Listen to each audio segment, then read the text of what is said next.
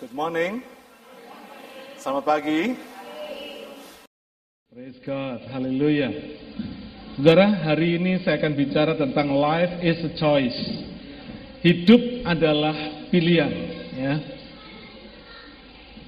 Saudara, hidup kita dimulai dengan tanpa pilihan. Saudara tidak bisa milih, saudara mau jadi perempuan atau mau jadi laki, ya kan? Saudara nggak bisa milih, saudara mau lahir di dalam di suku yang mana, di negara mana, di bangsa apa. Saudara nggak bisa pilih. Ya. Saudara juga nggak bisa pilih, saudara mau jadi anak nomor keberapa. Saudara nggak bisa milih. Ya. Saudara bisa dilahirkan anak nomor satu, kadang-kadang saudara bisa dilahirkan anak nomor bontot. Saudara nggak bisa milih. Ya. Lalu saudara juga nggak bisa milih bentuk fingerprint saudara. Kalau saya bisa milih, saya minta sama Tuhan, fingerprint saya dibentuk dengan gambar dolar. Jadi kalau saya cap jempol keluarnya dolar, gitu saudara. Tapi kita nggak bisa milih, fingerprint kita di, dibentuk sama Tuhan sendiri. It's so beautiful. Lalu kita juga nggak bisa milih apa warna kulit saudara, apa warna mata saudara, apa warna rambut saudara. Saudara nggak bisa milih. Meskipun hidup ini dimulai dengan sesuatu yang tidak bisa kita pilih, tetapi sesungguhnya hidup ini bisa diisi dan harus diisi dengan pilihan-pilihan. Ya. Hidup ini terdiri dari banyak pilihan. 1 Tesalonika 5 ayat 23 sampai 24 berkata demikian. Semoga Allah damai sejahtera menguduskan kamu seluruhnya dan semoga roh, jiwa dan tubuhmu terpelihara sempurna dengan tak bercacat pada kedatangan Yesus Kristus Tuhan kita. Ia yang memanggil kamu adalah setia. Ia juga akan mengenapinya.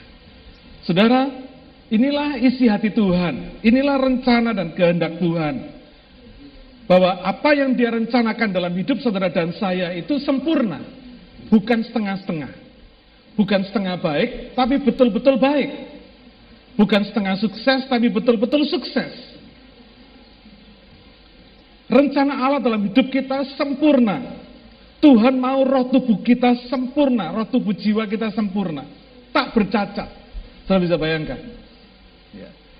Di dalam keadaan yang penuh dengan kecacatan di dalam dunia ini, Tuhan merencanakan sesuatu yang sempurna di dalam hidup kita. Dan tak bercacat menjelang kedatangan Yesus yang kedua kali. Sudah bisa bayangkan. Dan dikatakan di sini apa yang menjamin semuanya itu terjadi. Ayat yang ke-24 dia berkata, ia yang memanggil kamu adalah setia. Ia juga akan mengenapinya. Artinya ketika kita ini tidak bisa sempurna, maka Allah yang akan menyempurnakan kita. Ketika kita ini tidak bisa kudus, maka Allah yang akan menguduskan kita. Ketika kita masih belum benar, maka Tuhan yang akan membenarkan kita. Luar biasa, saudara. Jadi keberhasilan kita, kesempurnaan kita bukan karena kekuatan diri kita sendiri, tetapi karena Allah. Karena Allah yang membuat kita sempurna, Allah yang akan membuat kita tak bercacat. Luar biasa. Hebat nggak Tuhan kita, saudara? Ya, luar biasa sekali. Tetapi saudara jangan jangan keliru bahwa di tengah-tengah rencana Allah yang sempurna ini ada bagian kita untuk mengisi perjalanan hidup ini, untuk mengisi pilihan-pilihan dalam kehidupan ini dengan baik dan benar.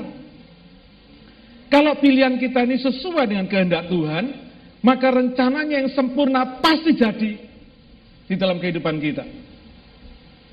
Nah sering kali apa yang terjadi adalah pilihan-pilihan kita ini tidak baik dan tidak benar. Kita diberi kesempatan oleh Tuhan untuk melakukan pilihan-pilihan karena Tuhan memberikan kepada kita free will, kehendak bebas yang sepenuhnya. Tetapi kita tidak menggunakan free will ini untuk mengambil pilihan-pilihan yang terbaik yang sesuai dengan kehendak Tuhan. Inilah yang menyebabkan Meskipun Tuhan mampu membuat kita sempurna, tetapi pilihan-pilihan kita yang tidak sempurna membuat kita tidak bisa mengalami berkat yang sempurna. Rencana Tuhan jelas. Kalau kita punya tubuh, tubuh kita Tuhan mau supaya tubuh kita sehat sempurna. Amin. Tidak sakit-sakitan. Ya. Kalau kita punya pikiran, Tuhan punya kita Tuhan mau supaya pikiran kita penuh sukacita dan bijaksana. Kalau kita punya pekerjaan, Tuhan mau supaya pekerjaan kita diberkati dengan sempurna. Itu keinginan Tuhan.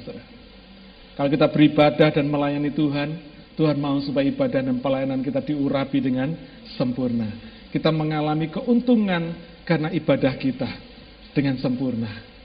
Kita menikmati segala berkat dari ibadah kita, penyembahan kita kepada Tuhan dengan sempurna.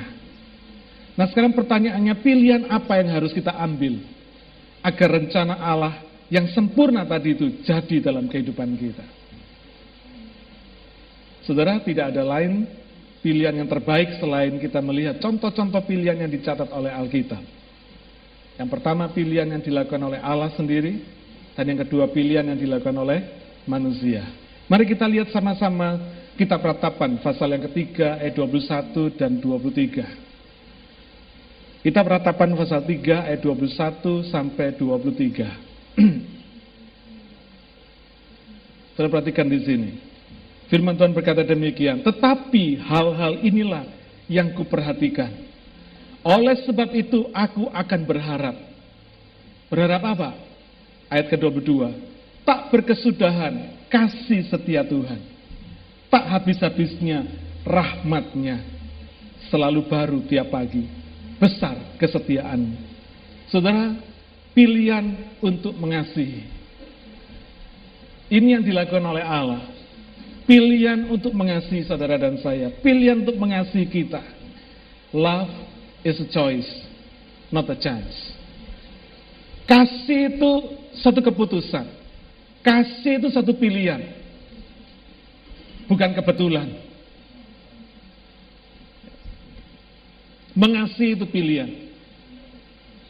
Adam di Taman Eden memilih untuk mengasihi setan daripada Tuhan. Akibatnya, dia lebih taat sama setan daripada taat sama Tuhan. Dari sekian banyak pohon buah-buahan yang boleh dimakan di Taman Eden, Cuma satu yang Tuhan larang. Tapi Adam lebih memilih makan buah yang dilarang. Buah pengetahuan yang baik dan yang jahat. Pilihan ada pada diri Adam.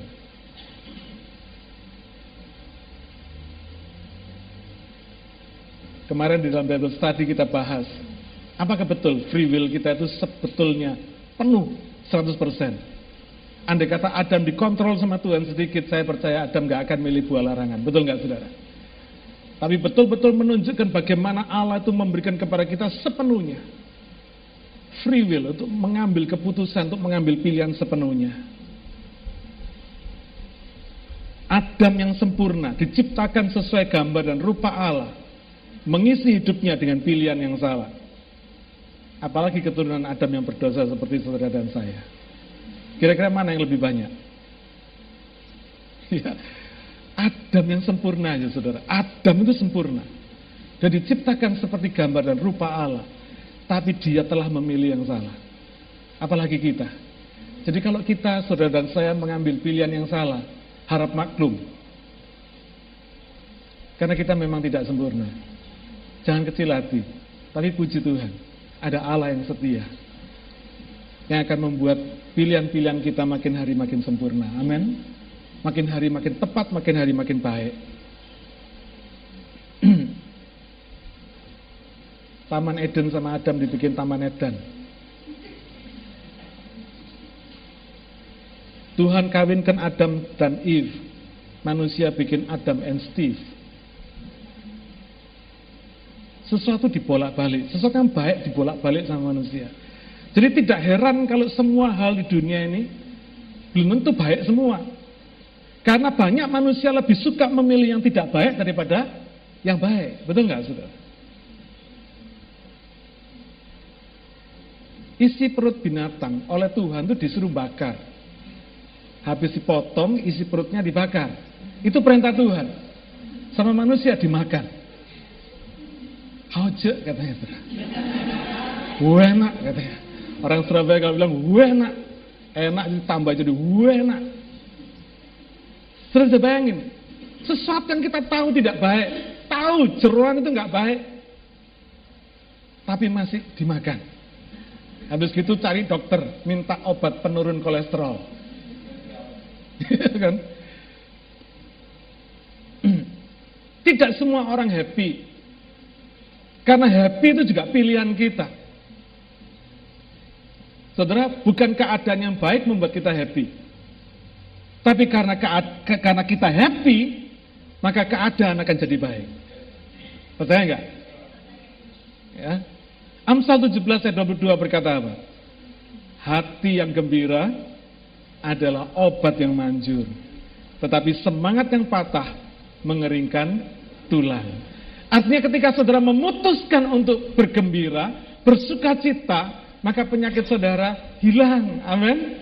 Bukan berarti saudara gak punya penyakit. Ada, persoalan ada. Tapi keputusan saudara dan saya akan menentukan hasil akhir dari masalah-masalah yang kita hadapi. Kalau saudara memutuskan untuk happy, saudara akan menikmati keadaan yang baik.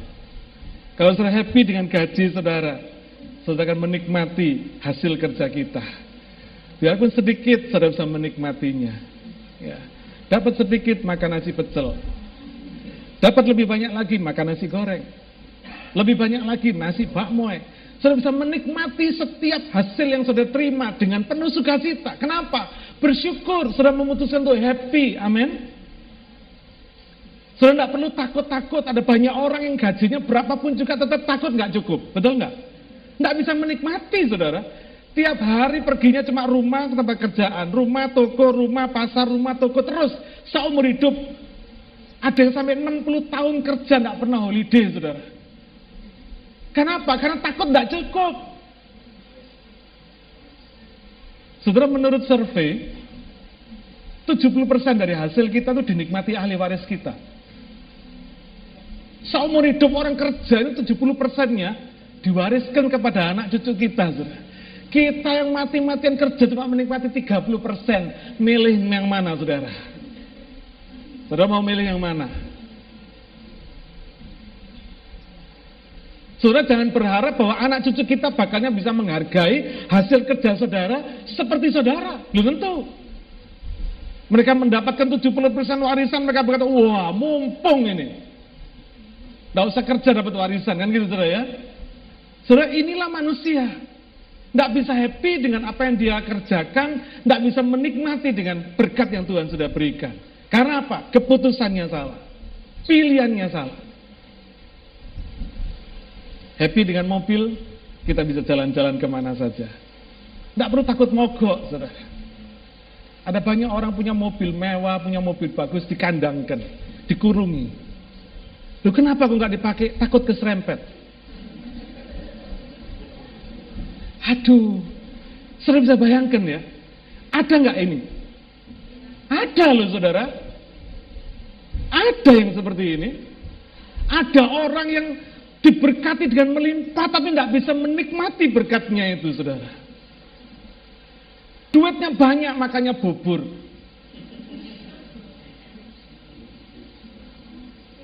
Kalau ditanya kenapa cuma makan bubur, kenapa nggak makan yang lain? Ditabung. Kenapa saudara? Karena tidak bisa menikmati. Karena tidak mau ngambil keputusan. Atau keputusannya yang salah. Kalau sudah happy dengan rumah saudara meskipun sederhana kita bisa menikmati rumah kita. Kayak sorga. Percaya nggak saudara? Saudara nggak perlu punya rumah mewah. Tapi saudara bisa punya rumah tangga yang berbahagia. Karena saudara bisa menikmatinya. Nah pertanyaannya sekarang apa sih Alasan Tuhan menebus manusia.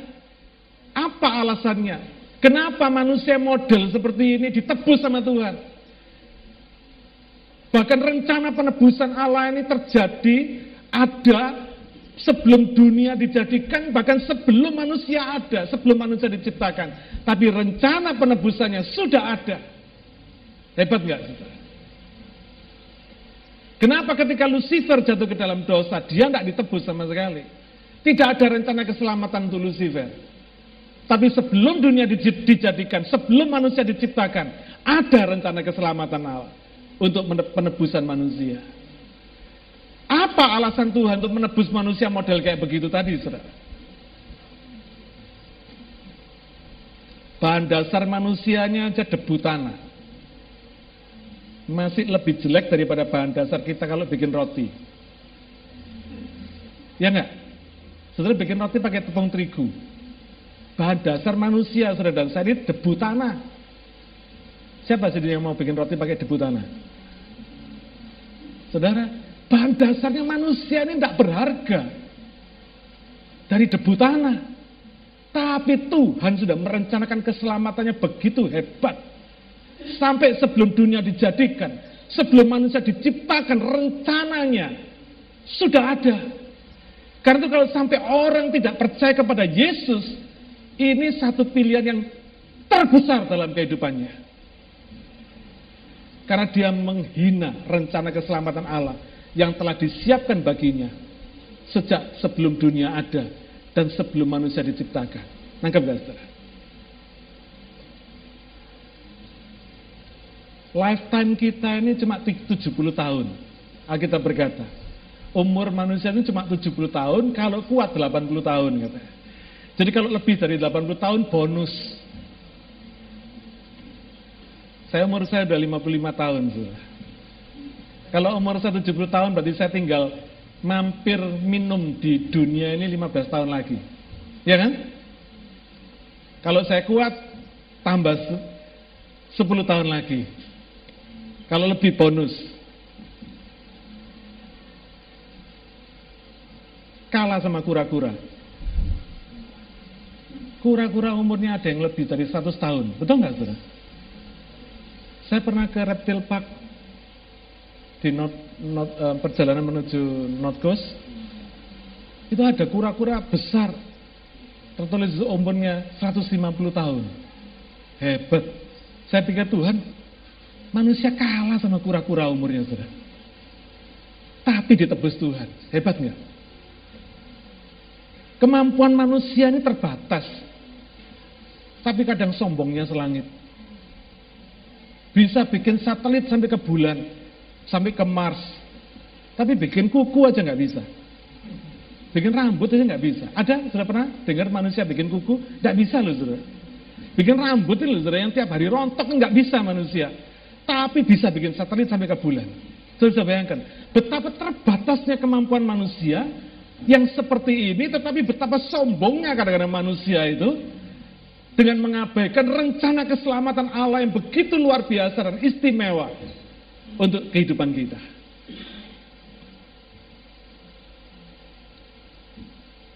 Fulton J. Sin, dia pernah berkata demikian. Dia seorang teolog. Dia berkata demikian, Allah mengasihi kita bukan karena kita berharga, tetapi hidup kita menjadi berharga karena Allah mengasihi kita. Anggap gak saudara? Tuhan cinta sama kita ini, Tuhan menghargai, Tuhan menebus kita ini Bukan karena kita ini berharga, tadi sudah saya sebutkan kan. Kenapa alasannya, kenapa sih manusia itu sebenarnya tidak berharga? Tapi manusia ini jadi berharga karena Allah mengasihi kita. Jadi nggak heran kalau sampai sebelum dunia diciptakan pun Tuhan sudah punya rencana untuk keselamatan kita, untuk penebusan kita melalui Yesus.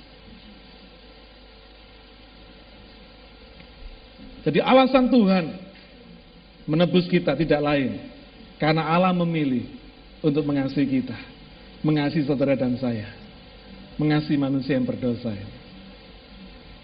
Saudara, kalau Tuhan mengasihi orang berdosa model saudara dan saya, kenapa kita yang sama-sama berdosanya tidak belajar mengasihi orang lain?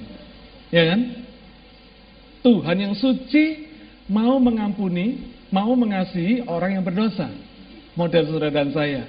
Tapi kadang-kadang kita ini yang nggak suci, kita yang berdosa ini tidak mau memilih untuk mengasihi orang yang lain, orang yang bersalah kepada kita. Tidak mau memilih orang yang berdosa, orang lain yang melakukan sesuatu yang tidak baik kepada kita. Kadang-kadang manusia begitu, ngalang-ngalai Tuhan. Tuhan sudah ngampuni dosanya orang, kita nggak mau ngampuni dosa orang, ya kan? Tidak gampang, saudara. Ayat yang ketiga, eh, ayat yang ke-22 dari ratapan pasal 3. Dikatakan tak berkesudahan kasih setia Tuhan. Tak habis-habisnya rahmatnya selalu baru tiap pagi. Besar kesetiaanmu. Haleluya. Kita punya Allah yang seperti ini, saudara. Dikatakan di sini tak berkesudahan, unlimited kasih setia Tuhan kepada saudara dan saya. Tak habis-habisnya rahmatnya, kemurahannya, kebaikannya. Tidak pernah habis, saudara.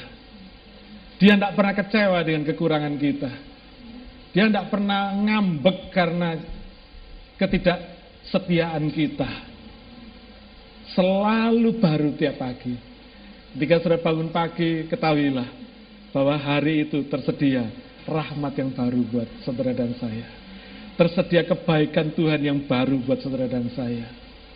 Dia tetap terbitkan matahari buat saudara dan saya.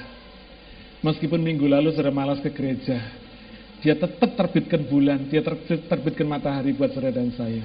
Dia tetap terbitkan hujan buat kita. Amin. Kebaikannya tak pernah habis. Tak pernah berhenti. Unlimited. Besar setianya. Luar biasa. Ketika dia, ketika Allah memilih untuk mengasihi kita. Percayalah, semua yang tidak baik di dalam kita jadi baik. Percaya nggak sudah? Karena Allah memilih mengasihi saudara dan saya, maka apa yang tidak baik di dalam diri kita akan dijadikan baik sama Tuhan. Kalau kita mau mengikuti kehendaknya. Tergantung pilihan kita. Life is a choice. Tentukan pilihan saudara hari ini. Apakah saudara mau mengasihi Tuhan atau saudara mau mengasihi pikiran saudara sendiri?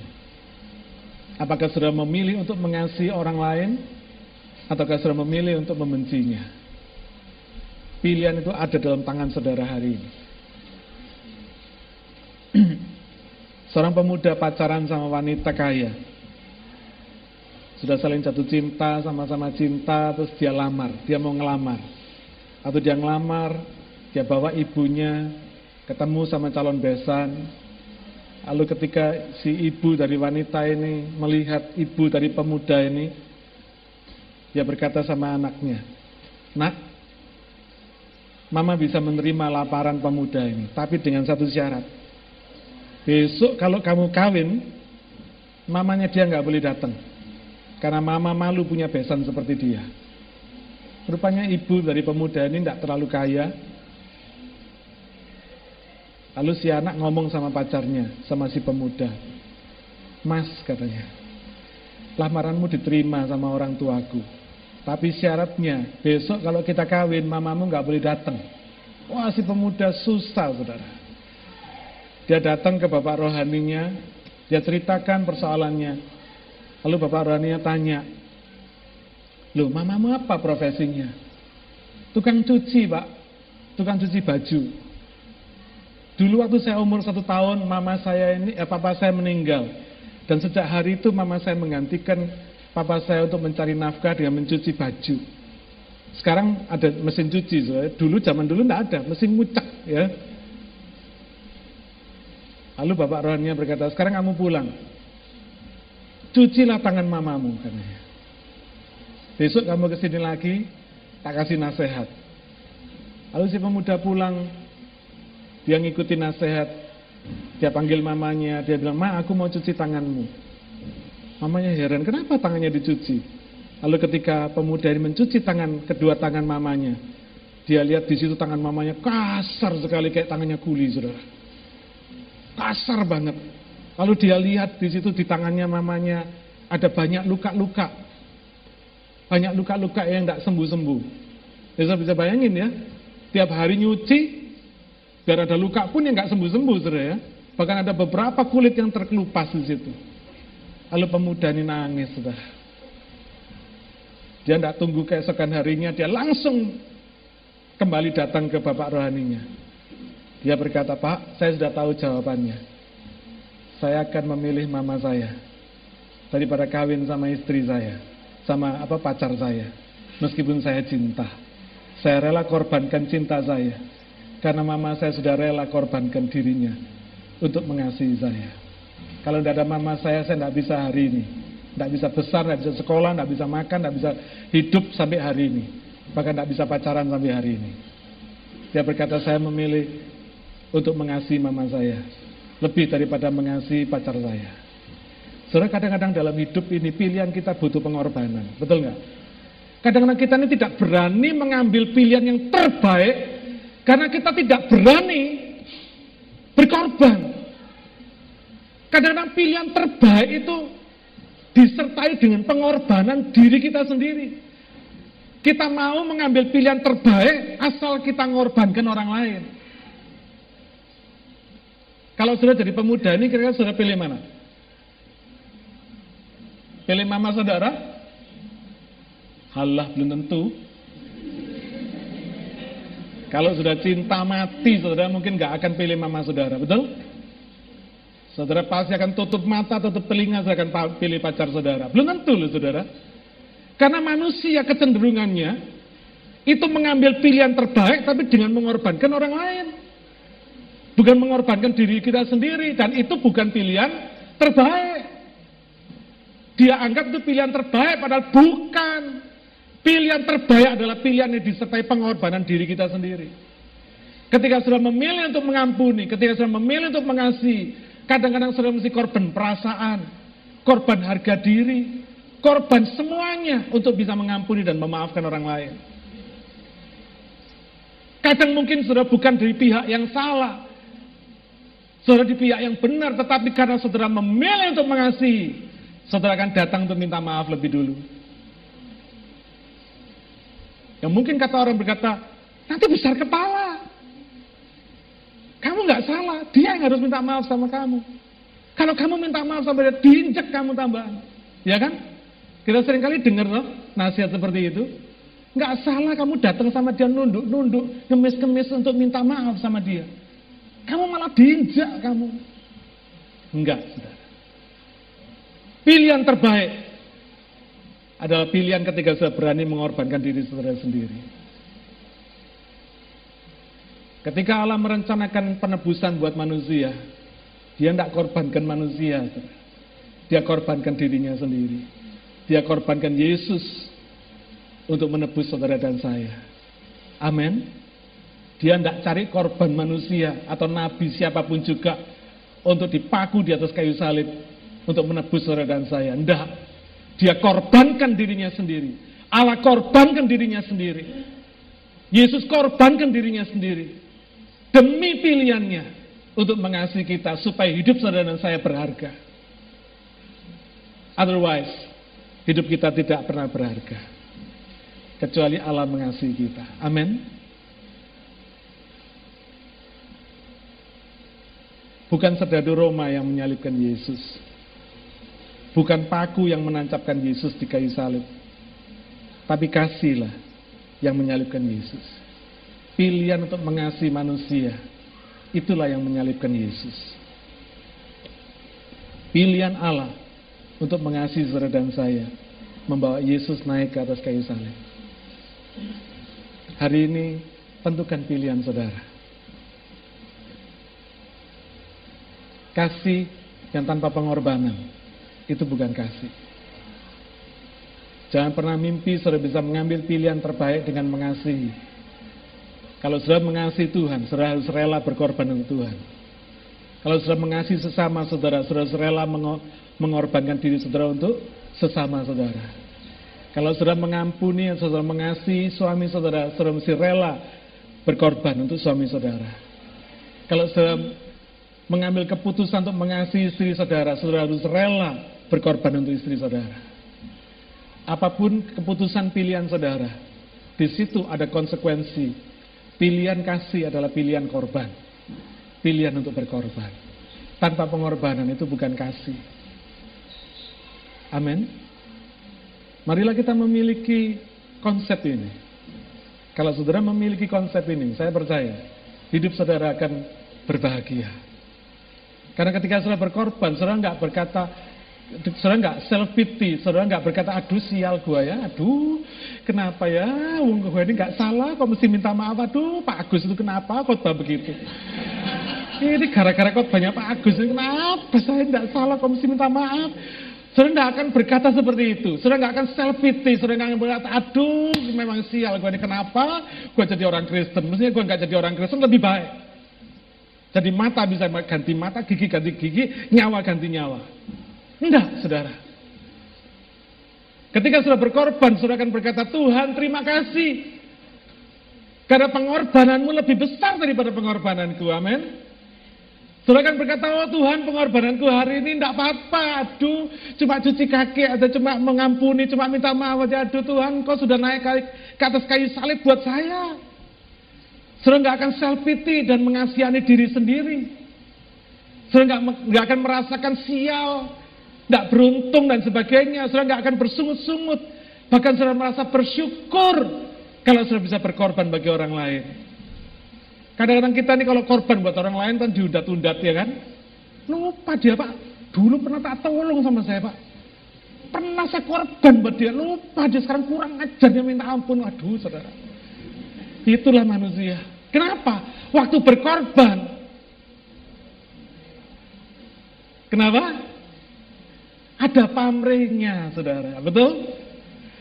Waktu kita korban, waktu kita melakukan satu kebaikan, kita berharap dia menghargai pengorbanan kita, betul nggak?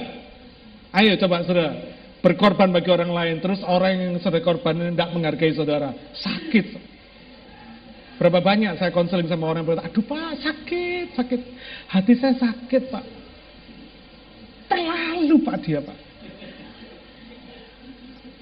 Kenapa? Karena ada pamrihnya. Pengorbanan kita ada pamrihnya, saudara. Bukan pilihan untuk mengasihi, tapi sebetulnya pilihan untuk mengasihi diri kita sendiri. Bukan pilihan untuk mengasihi orang lain, tapi mengasihi diri kita sendiri. Kenapa? Kalau dihargai kita senang, kalau tidak dihargai kita susah, saudara. Fokusnya kita kan, bukan dia kan. Jadi apa yang kita lakukan bukan untuk dia, tapi apa yang kita lakukan untuk diri kita sendiri. Mari kita mengambil pilihan yang berbeda hari ini. Amin. Mari kita mengambil pilihan seperti Yesus yang sudah mengambil pilihan untuk naik ke kayu salib tanpa pamrih. Dia tetap naik kayu salib meskipun dia tahu ada orang yang menolak Yesus. Ya kan? Coba kalau sudah jadi Yesus, sudah tahu betul, tidak semua orang menerima pengorbanan saudara. Saudara bisa berkata gini, ngapain gua naik kayu salib? Oh si A si tidak nerima gua, ngapain? Betul nggak? Kita sering kali berkata begitu kan? Kita senang kalau pengorbanan kita itu dihargai. Tapi kalau pengorbanan kita itu tidak ada gunanya, kita berkata, aduh sia-sia, ngapain kita berkorban, ngapain kita harus naik kayu salib, ngapain? Kalau Yesus, kalau kita jadi Yesus, mungkin kita akan berpikir seperti itu. Tapi Yesus untung bukan kayak saudara dan saya. Untung bukan kayak kita. Dia tahu betul bahwa ada orang-orang yang akan menolak Yesus. Ada orang-orang yang begitu sombongnya dan tidak menghargai pengorbanannya, tidak menghargai kasihnya dan menolak Yesus, tapi dia tetap Yesus, dia tetap naik kayu salib. Dia nggak peduli orang terima dia apa enggak, dia tetap mati buat dia. Yesus tetap mati buat orang itu. Dia nggak peduli Yesus disembah apa enggak, dia tetap mati buat dia. Dia nggak peduli dia dimuliakan, Yesus dimuliakan apa enggak, dia tetap mati buat orang itu. Amin. Saudara, inilah pilihan kasih. Pilihan kasih adalah pilihan tanpa pamrih. Meskipun kadang ketika sudah melakukan satu kebaikan, sudah disakiti. Mother Teresa pernah berkata, kalau engkau melakukan kebaikan, tapi orang melakukan keburukan kepadamu, tetap lakukan kebaikan. Apa yang kita lakukan, tidak tergantung orang lain apa yang orang lain lakukan sama kita. Kalau sudah baik, tetap lakukan kebaikan. Biarpun orang lain melakukan sesuatu yang tidak baik kepada saudara. Amin. Karena memang dasarnya saudara baik. Dasarnya saudara mau melakukan kebaikan. Ada orang berkata demikian. Kalau dia baik sama saya, Pak, saya akan lebih baik sama dia. Tapi kalau dia jahat sama saya, saya bisa lebih jahat kepada dia. Ini namanya orang nggak baik, saudara. Ya kan? Karena apa? Kebaikannya tergantung orang lain. Jadi kalau orang lain baik, dia baik. Kalau orang lain nggak baik, dia lebih nggak baik lagi. Namanya bukan orang baik. Tapi kalau sudah baik, meskipun orang nggak baik sama saudara, saudara tetap baik. Kenapa? Karena saudara nggak punya alasan untuk tidak berbuat baik. Karena saudara orang baik. Amin. Hari ini biarlah kita punya pilihan itu. Bahwa hidup saudara dan saya, keputusan saudara, pilihan saudara, tidak tergantung orang lain. Biarpun orang lain mau mau nggak ke gereja, saya tetap ke gereja. Biarpun orang lain milih tetap ada di bawah selimut, saya akan ke gereja. Itu pilihan yang baik. Amin. Ketika sudah mengambil pilihan yang terbaik, sudah lihat, alami sendiri betapa kasih setia Tuhan itu luar biasa dalam hidup saudara. Saudara perhatikan, kenapa kok ada perbedaan? Sama-sama orang Kristennya, tetapi ada banyak orang-orang Kristen yang mengalami perkara-perkara luar biasa dalam hidupnya. Ada yang tidak mengalami, ada yang biasa aja. Sudah perhatikan. Pasti dari rekodnya, dari sejarah hidupnya, ada pilihan-pilihan terbaik yang dia sudah lakukan. Dan yang lain enggak. Otomatis, saudara, ketika saudara mengambil pilihan terbaik, otomatis apa yang sudah terima juga yang terbaik. Tabur tua ya, saudara. Kalau orang dunia percaya adanya karma, sudah pernah ingat ya? Ada karma. Tapi di dalam Alkitab tidak ada karma. Karma itu adalah satu kalau sudah menabur baik, sudah melakukan yang baik, nanti anak saudara menerima apa yang baik dari apa yang sudah lakukan. Gitu, kira-kira karma begitu. Tapi enggak, kita mengatakan tabur tuai. Apa yang kamu tabur, itu juga yang kamu tuai. Kalau sudah belajar untuk mengambil pilihan-pilihan terbaik dalam hidup ini, saya percaya saudara akan mengalami hal-hal terbaik dalam kehidupan saudara. Karena Allah itu adil, saudara. Allah itu mengasihi kita, tapi juga Dia itu adil. Pilihan kasih Allah kepada kita tidak peduli dengan kekurangan kita. Ketika Dia melihat kita kurang, Allah tetap mengasihi kita. Kadang-kadang kita ini mengambil pilihan mengasihi masih pilih-pilih, saudara, ya kan? Kita pilih-pilih. Kalau yang bisa bisa membalas budi kebaikan kita, kita mengasihi, ya kan? Tapi kalau enggak kita bilang ah, percuma. Bocai. Ditolong pun bocai kata Ezra. Enggak. Pilihan mengasihi itu enggak lihat orang, Saudara. Enggak lihat kekurangan manusia. Biar bocai tetap baik. Tetap dikasih, ya kan? Berapa banyak kita berkata, bocai gitu, tolong percuma, enggak kenal budi dia percuma. Saudara, justru ketika saudara tolong dia, mungkin dia akan berubah dari bocai menjadi haujai. Bu, betul apa enggak? Kita sering kali cuma tertipu dengan luarnya toh. Dan kita berkata bocah ya percuma, bocah kita lihat kita sering tertipu dengan mata kita sendiri apa yang kita bisa tangkap dengan panca indera kita. Padahal belum tentu, saudara.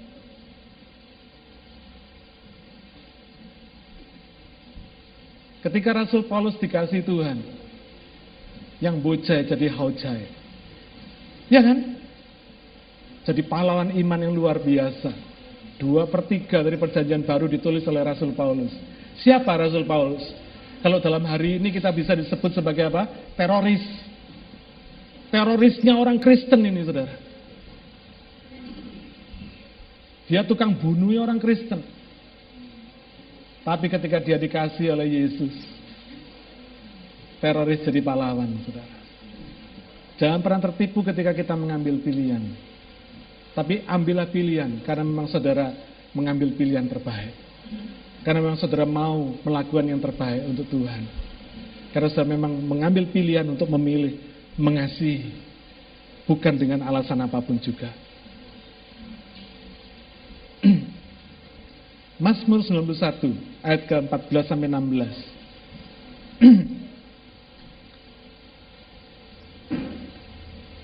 Firman Tuhan berkata demikian, sungguh hatinya melekat kepadaku, maka aku akan meluputkannya. Aku akan membentenginya sebab ia mengenal namaku. Bila ia berseru kepadaku, aku akan menjawab. Aku akan menyertai dia dalam kesesakan. Aku akan meluputkannya dan memuliakannya.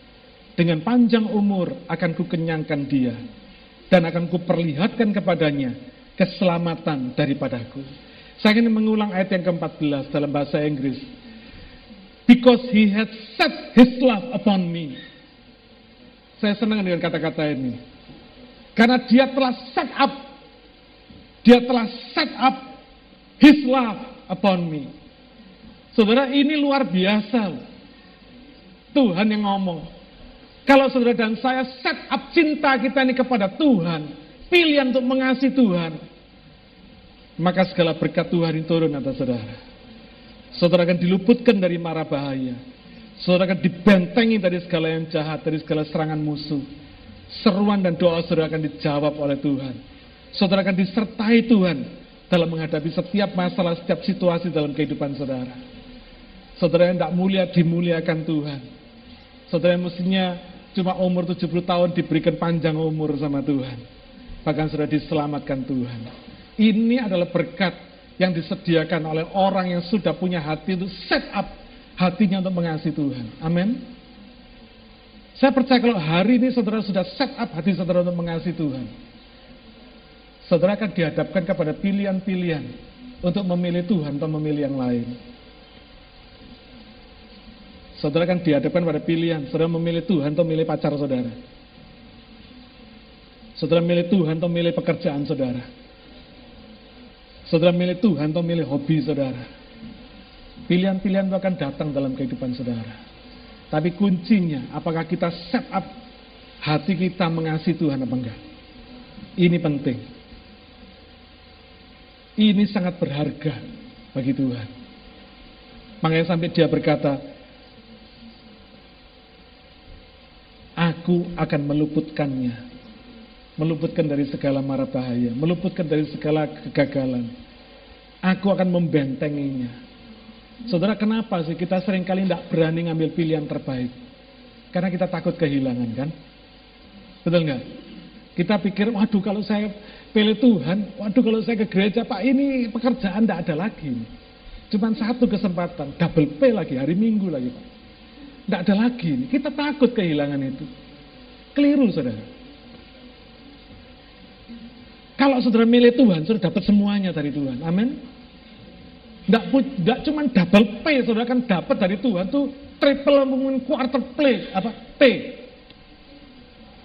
Berlipat kali ganda. Kenapa? Karena saudara memilih Tuhan, bukan milih berkatnya Tuhan.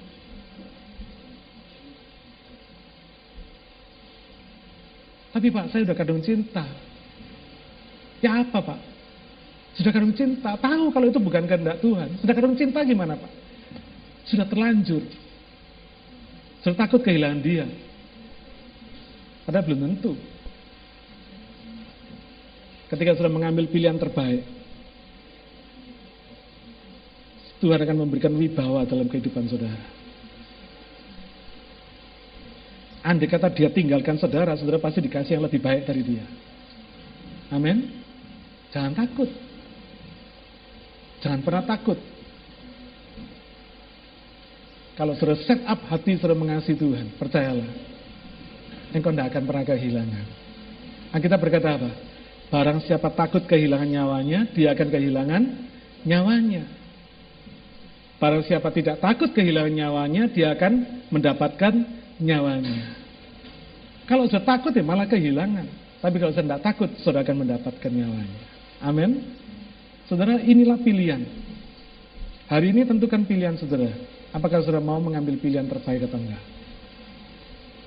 Yang pertama, pilihan untuk mengasihi.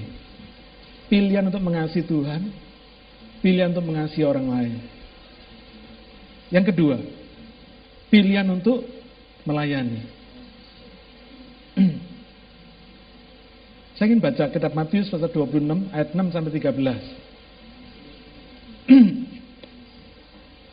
Matius 26 ayat 6 sampai 13. Yang kedua, pilihan untuk melayani. Ketika Yesus berada di Betania, di rumah Simon si kusta, datanglah seorang perempuan kepadanya membawa sebuah buli-buli pualam berisi minyak wangi yang mahal. Minyak itu dicurahkannya ke atas kepala Yesus yang sedang duduk makan. Melihat itu murid-murid gusar dan berkata, untuk apa pemborosan ini? Sebab minyak itu dapat dijual dengan mahal dan uangnya dapat diberikan kepada orang-orang miskin. Tetapi Yesus mengetahui pikiran mereka. Lalu berkata, mengapa kamu menyusahkan perempuan ini? Sebab ia telah melakukan suatu perbuatan yang baik kepadaku. Karena orang-orang miskin selalu ada padamu, tetapi aku tidak akan selalu bersama-sama. Bersama-sama kamu. Sebab dengan mencurahkan minyak itu ke tubuhku, ia membuat satu persiapan untuk penguburanku. Aku berkata kepadamu, sesungguhnya di mana saja Injil ini diberitakan, di seluruh dunia, apa yang dilakukannya ini akan disebut juga untuk mengingat dia. Luar biasa, saudara. Saya baca ayat-ayat ini, saya sangat diberkati oleh Tuhan. Perempuan ini di dalam bagian yang lain di Alkitab dikatakan perempuan ini dulu bekasnya orang tidak baik. Ya. Tapi ketika dia dicintai, dikasih oleh Tuhan, dia membawa minyak narwastu yang mahal, dimasukkan dalam buli-buli poalan. Dia curahkan. Menurut penafsiran, diperkirakan nilai minyak narwastu itu adalah senilai satu tahun gaji orang kerja pada waktu itu. Pada waktu itu orang gajinya satu hari satu dinar. Teringat ya? Jadi kira-kira tuh nilainya, nilai minyak narwastu yang mahal ini adalah sekitar 365 dinar atau paling enggak 360 dinar. Karena nilainya itu segitu, so. besar sekali. Dan ketika dia kasih persembahan terbaik itu, orang-orang ini tahu bahwa minyak narwastu yang dia pakai untuk dicurahkan di atas kepala Yesus untuk mengurapi Yesus itu minyak mahal itu. Harganya satu tahun gaji itu. Lalu mereka berkomentar, Orang-orang di situ yang melihatnya mengecam. Itu sebagai pemborosan. Termasuk murid-murid Yesus sendiri. Dengan dalil uang segitu besarnya kan bisa dikasih buat orang miskin kata Esther. Saudara bandingkan kalau pada hari ini ada jemaat CLC yang memberi persembahan kepada Tuhan 50 ribu atau 60 ribu dolar. Bendahara mengumumkan, sudah kemarin gereja kita menerima persembahan dari jemaat 50 ribu dolar. Kira-kira apa yang menjadi pikiran saudara?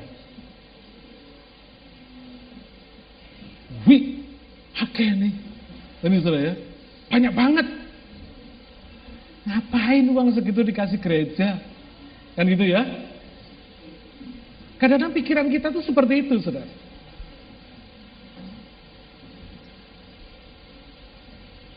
Setiap pilihan pada pelayanan yang terbaik itu selalu akan ada komentar. Pemborosan waktu lah, pemborosan energi lah, pemborosan uang lah, segala macam. Saya mau saksikan saudara tentang apa yang saya alamin sendiri. Saya punya teman di Bali. Saya pernah cerita pada saudara, teman saya ini orang luar biasa kami bersama beberapa teman, kami suka memberi dia uang. Tapi tiap kali kami kalau mau beri dia uang selalu mikir, paling dihabiskan buat kasih makan orang kampung. Sudah pernah dengar ya?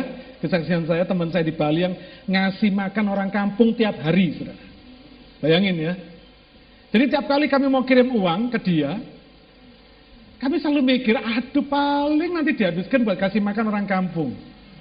Bahasa Jermannya bokam guan.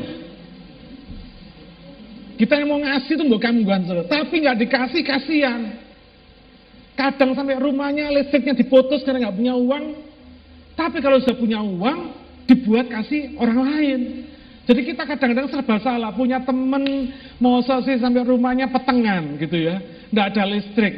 Tapi nanti kalau dikasih duit, dibuat dibuat kasih orang lain. Jadi kita selalu bergumul. Tapi saya selalu berkata sama teman-teman, sudahlah, kalau kasih ya sudah, kasih. Mata kita merem, wis. Kasih ya kasih. Biar dia mau dipakai buat apa ya terserah.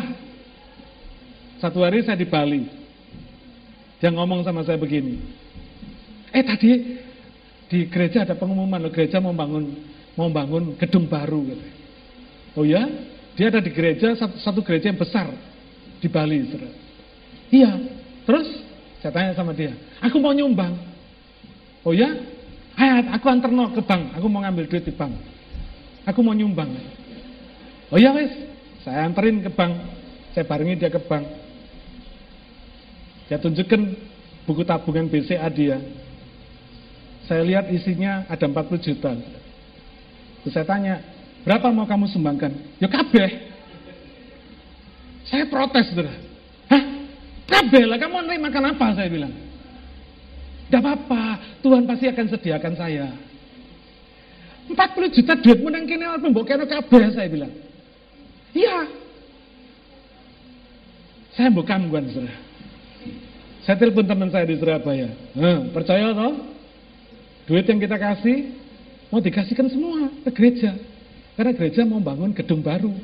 Padahal gereja ini sudah besar, saudara. Gereja ini sudah kaya. Lalu saya berusaha menegosiasi sama dia. Gini loh ya, gini loh. Gerejamu kue suge, saya bilang. Pendeta ini ya suge. Jemaatnya wakil sih suge-suge. Lah kamu ini duit cuma tinggal 40 juta, tapi mbok kena kabeh, saya bilang. Mau jadi apa kamu, saya bilang. Mbok pakai oinimu, saya bilang. Terus dia jawab gini sama saya. Ya kamu pakai ini, aku pakai ini. Megel saudara dia, saudara. Ya wes akarmu, saya bilang dalam hati saya, wes duit-duitmu kok kita sudah ngasih ya sudah kita mesti relakan itu uangnya dia kok. Iya toh saudara. Biarpun dikirimin sama kita, pokoknya dia itu uangnya dia. Ya, dia mau gunakan buat apa ya terserah gitu ya. Diambil semua saudara. Zaman dulu 40 juta itu besar loh saudara. Ini zaman kira-kira 20 tahun yang lalu. 40 juta itu besar loh. Waktu itu dolar masih kira-kira 2500. Gede loh saudara. Terus uang diambil 40 juta dimasukkan tas kresek hitam. Saya ngomong gini sama dia. Nanti ya, taruhan ambil aku ya. Gayamu ngekei persembahan ini kata tas kresek hitam ini gak kira direken ambil pendetamu, saya bilang. Tidak percaya? Wis babano, aku gak ngasih pendeta kok, aku ngasih Tuhan kok. Dia bilang, sekarapmu, saya bilang. Dengan hati dongkol, saya nganterin dia ke tempatnya pendeta, ya, ke rumahnya pendetanya. Rumahnya besar, megah, gedung mewah. Dia belting tong, yang keluar pembantunya. Dia tanya pendetanya, Bapak ini ada? Oh ada Pak, tapi lagi sibuk di belakang, di dalam. Tidak bisa diganggu. Oh gitu ya, saya mau kepingin ketemu sebentar aja. Sebentar aja. Tidak bisa Pak, tidak berani saya ganggu dia. Dia lagi sibuk. Saya cuma ketawa aja. Lalu dia bilang, ya sudah kalau gitu saya titip ini ya. Pembantunya itu terima bungkusan kresek hitam tadi itu saudara. Tidak kelihatan kan isinya duit. Wong dibungkus. Dia pikir itu makanan pasti saudara. Oh ya pak, nanti saya kasihkan. Lalu saya bilang sama dia, entenono ya, kira-kira pendeta mau telepon dalam satu jam apa enggak? Pasti telepon, pasti telepon dia bilang. Ora, saya bilang. Dia teleponnya besok pagi. Kenapa? Karena sama pembantunya pasti ditaruh di dapur, dikira panganan.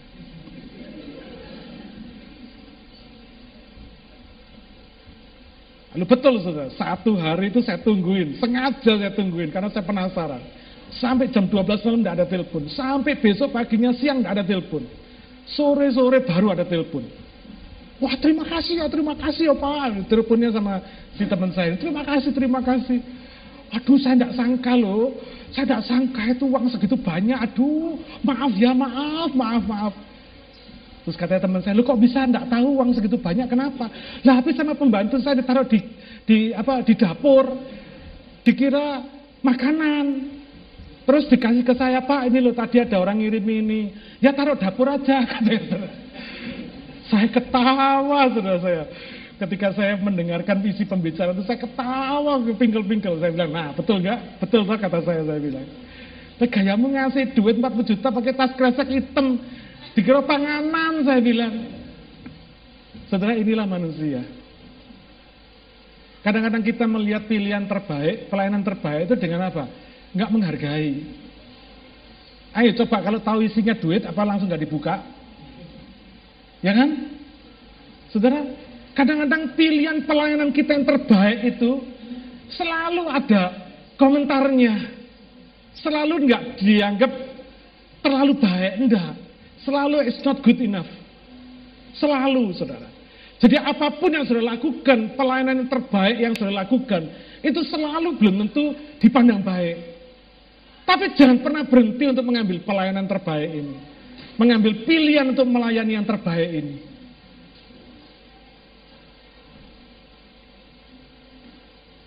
Ketika wanita ini dikomentari sama murid-murid Yesus sama orang-orang yang ada di sini. Bahkan Yesus membela perempuan ini dengan menyatakan bahwa apa yang dilakukannya adalah perbuatan baik bagi Tuhan. Luar biasa enggak saudara? Jadi kalau sudah lakukan pelayanan terbaik itu bukan pelayanan kepada gereja, kepada pendeta atau kepada orang lain, bukan. Tapi pilihan saudara untuk melayani yang terbaik itu sudah lakukan untuk Tuhan. Saudara sedang melakukan perbuatan baik untuk Tuhan. Kalau setiga 23, apa pun yang kamu perbuat, perbuatlah seperti untuk Tuhan, bukan untuk manusia. Yesus yang bela perempuan ini dengan berkata apa yang dia lakukan itu adalah perbuatan yang baik bagi Tuhan. Luar biasa. Bahkan Yesus menghormatinya dan meninggikan dia setinggi-tingginya dengan berkata, sesungguhnya di mana saja Injil ini diberitakan di seluruh dunia, apa yang dilakukannya ini akan disebut juga untuk mengingat dia. Luar biasa saudara. Banyak raja-raja dan penguasa dunia ini ketika mereka mati, maka apa yang dilakukannya akan dilupakan orang. Tapi perempuan ini, ketika dia mengambil, dia membeli minyak yang mahal ini, dan ketika dia mencurahkan di atas kepala Yesus, saya yakin dia tidak pernah bermimpi bahwa apa yang dia lakukan itu akan terus diingat oleh setiap orang yang baca Injil Sampai hari ini sudah lebih dari 2000 tahun.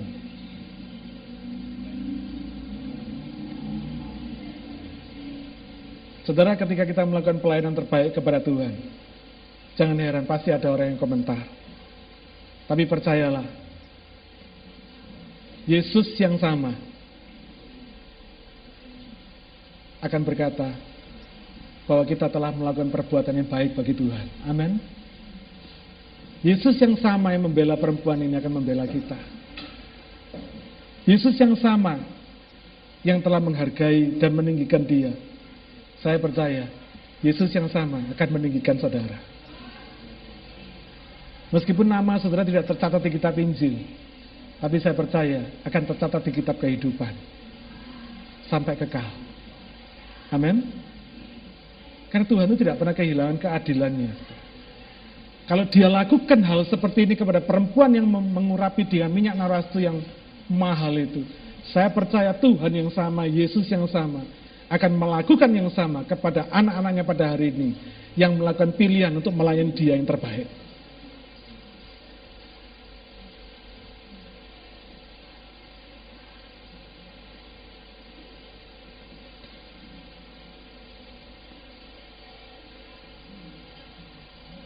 Saudara kadang-kadang kita ini pinter memberikan pelayanan terbaik kepada bos kita, memberikan pelayanan terbaik kepada klien kita, kepada customer kita. Tapi kita nggak pinter melakukan pelayanan terbaik kepada Tuhan kita, ya kan? Mentang-mentang Tuhan nggak kelihatan, kadang kita anggap enteng, taking for granted. Allah yang penting Tuhan cinta saya. Allah yang penting saya percaya Tuhan pasti sayang saya. Tuhan pasti lindungi saya. Tapi kita lupa untuk memberikan pelayanan terbaik kepada dia yang sudah lebih dulu memberikan terbaik buat kita. Kita lupa, saudara, bahwa pilihan melayani dia yang terbaik itu adalah melakukan perbuatan baik kepada Tuhan. Dan Tuhan yang kata Alkitab, kita memiutangi Tuhan.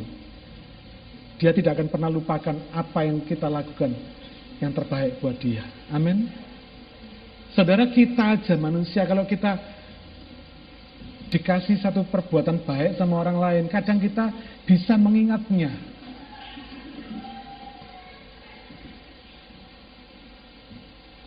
Apalagi Tuhan. Apalagi kalau kita melakukan yang terbaik kepada Tuhan. Dia pasti ingat pilihan terbaik yang sudah lakukan untuk melayani dia. Amin. Saudara tahu apa yang mesti dipilih? Yang pertama apa? Pilihan untuk untuk mengasihi. Belum setengah jam udah lupa. Nemen. Pilihan untuk mengasihi. Yang kedua apa? Pilihan untuk melayani. Amin. Gampang tau ingetnya. Saya nggak ngasih poin banyak-banyak, cuma dua. Jangan lupa ya. Amin. Siapa yang mau ingat? Oh, haleluya. Saya percaya, saya akan melihat bagaimana hidup saudara akan mengalami perkara-perkara yang terbaik dari Tuhan. Karena sudah memilih untuk mengasihi dia yang terbaik. Sudah memilih untuk melayani dia yang terbaik. Tuhan tidak pernah lupa akan yang terbaik yang saudara lakukan kepada dia. Karena sesungguhnya dia sudah lebih dulu melakukan yang terbaik buat saudara dan saya. Hari ini ambil keputusan. Jangan sama lagi. Hidup saudara kemarin sama hari ini harus beda.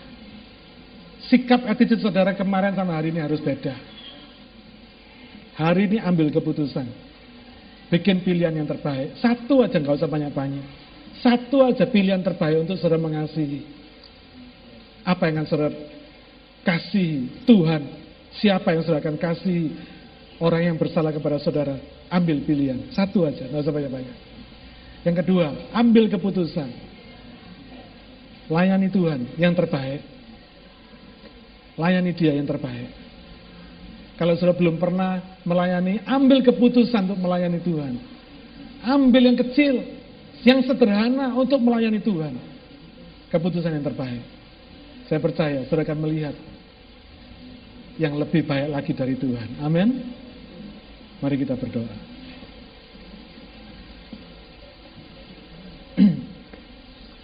Bapak kami bersyukur kepadamu karena engkau baik, engkau sangat baik, dan engkau selalu baik. Kasih setiamu tak berkesudahan setiap hari, rahmatmu selalu baru tiap pagi. Tak terbatas cinta kasihmu kepada kami semua. Bapak terima kasih. Karena hari ini engkau sudah memberikan kepada kami contoh teladan. Keputusanmu, pilihanmu yang terbaik kepada kami manusia. Dan contoh teladan, pilihan yang terbaik yang telah pernah dilakukan oleh seorang manusia. Sehingga engkau meninggikan dan memuliakannya sedemikian rupa. Bapak terima kasih. Kami tahu pilihan-pilihan yang akan kami lakukan mungkin tidak yang terbaik, tidak sebaik perempuan yang mencurahkan minyak narwastu ini. Tapi kami mau percaya, kami mau belajar untuk melakukan pilihan-pilihan yang terbaik dalam kehidupan kami. Karena kami tahu hidup kami berisi pilihan-pilihan yang harus kami lakukan. Bapak ajarlah kami untuk berani mengambil pilihan terbaik. Meskipun ada harga yang mesti dibayar. Meskipun ada pengorbanan yang harus kami lakukan. Tapi percaya, kami percaya Tuhan. Bahwa pilihan kami, pengorbanan kami tidak akan pernah sia-sia. Terpujilah namamu. Bapak hamamu berdoa. Agar supaya firmanmu engkau meteraikan dalam hati kami semua pada hari ini. Supaya kami selalu mengingatnya seumur hidup kami supaya value atau nilai-nilai pilihan kehidupan ini boleh kami lanjutkan, boleh kami wariskan menjadi legacy kepada anak keturunan kami kelak supaya mereka semua diberkati oleh Tuhan sama seperti kami yang sudah lebih dulu diberkati oleh Engkau Bapak terima kasih kalau kami boleh mewariskan harta kepada anak keturunan kami tapi kami akan lebih berterima kasih kepadamu kalau kami boleh mewariskan nilai-nilai pilihan kehidupan ini supaya mereka boleh mengalami yang terbaik dari Tuhan, sama seperti yang akan dan sudah kami alami. Terima kasih Bapak Surgawi, terpujilah namanya. Hamamu yang terbatas ini sudah selesai bicara. Tapi hamba percaya roh kudus engkau belum selesai memberkati kami semua. Engkau terus akan melanjutkan berkatmu dan pekerjaanmu dalam kehidupan kami. Terpujilah namamu Bapa. Dalam nama Tuhan Yesus kami berdoa. Amin. Tuhan memberkati saudara.